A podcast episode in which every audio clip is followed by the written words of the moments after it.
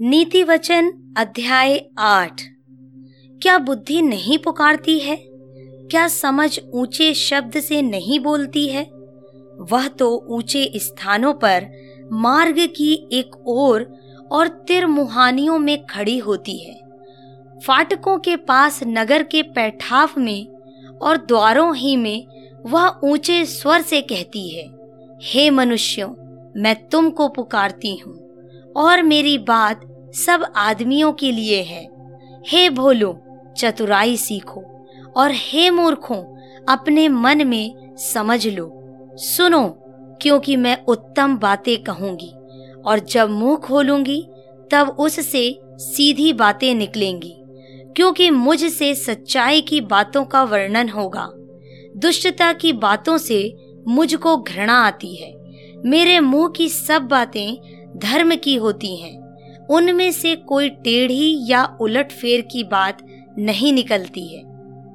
समझ वाले के लिए वे सब सहज और ज्ञान प्राप्त करने वालों के लिए अति सीधी हैं। चांदी नहीं, मेरी शिक्षा ही को लो और उत्तम कुंदन से बढ़कर ज्ञान को ग्रहण करो, क्योंकि बुद्धि मूँगे से भी अच्छी है और सारी मनभावनी वस्तुओं में कोई भी उसके तुल्य नहीं है।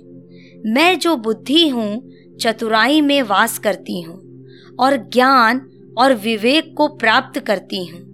यहोवा का भय मानना, बुराई से बैर रखना है।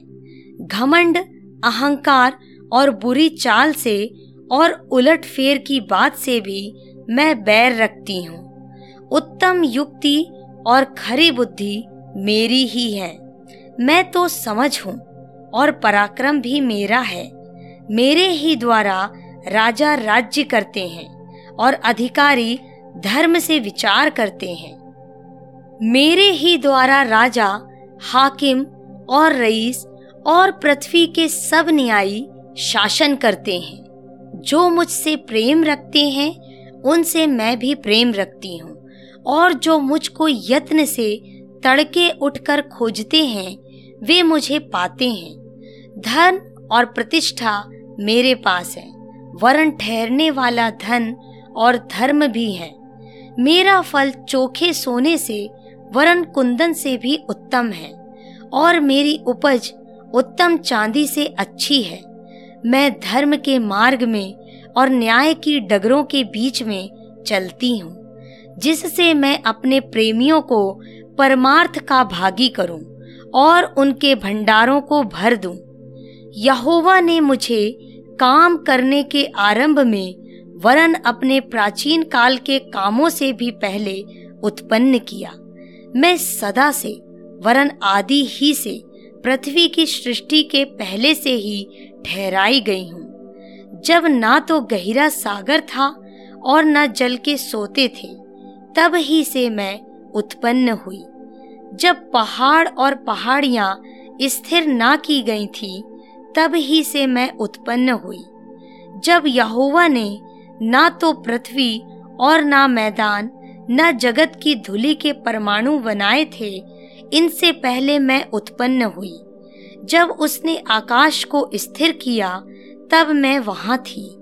जब उसने गहरे सागर के ऊपर आकाश मंडल ठहराया जब उसने आकाश मंडल को ऊपर से स्थिर किया और गहरे सागर के सोते फूटने लगे, जब उसने समुद्र की सीमा ठहराई कि जल उसकी आज्ञा का उल्लंघन ना कर सके और जब वह पृथ्वी की नींव की डोरी लगाता था, तब मैं कारीगर सी उसके पास थी और प्रतिदिन मैं उसकी प्रसन्नता थी और हर समय उसके सामने आनंदित रहती थी। मैं उसकी बसाई हुई पृथ्वी से प्रसन्न थी और मेरा सुख मनुष्यों की संगति से होता था। इसलिए अब हे मेरे पुत्रों, मेरी सुनो, क्या ही धन्य है वे जो मेरे मार्ग को पकड़े रहते हैं। शिक्षा को सुनो और बुद्धिमान हो जाओ। उसके विषय में अनसुनी ना करो।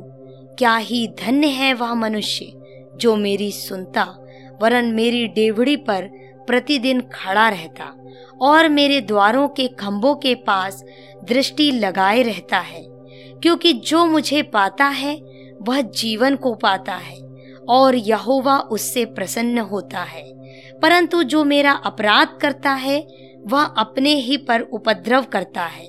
जितने मुझसे बैर रखते, वे मृत्यु से प्रीति रखते हैं।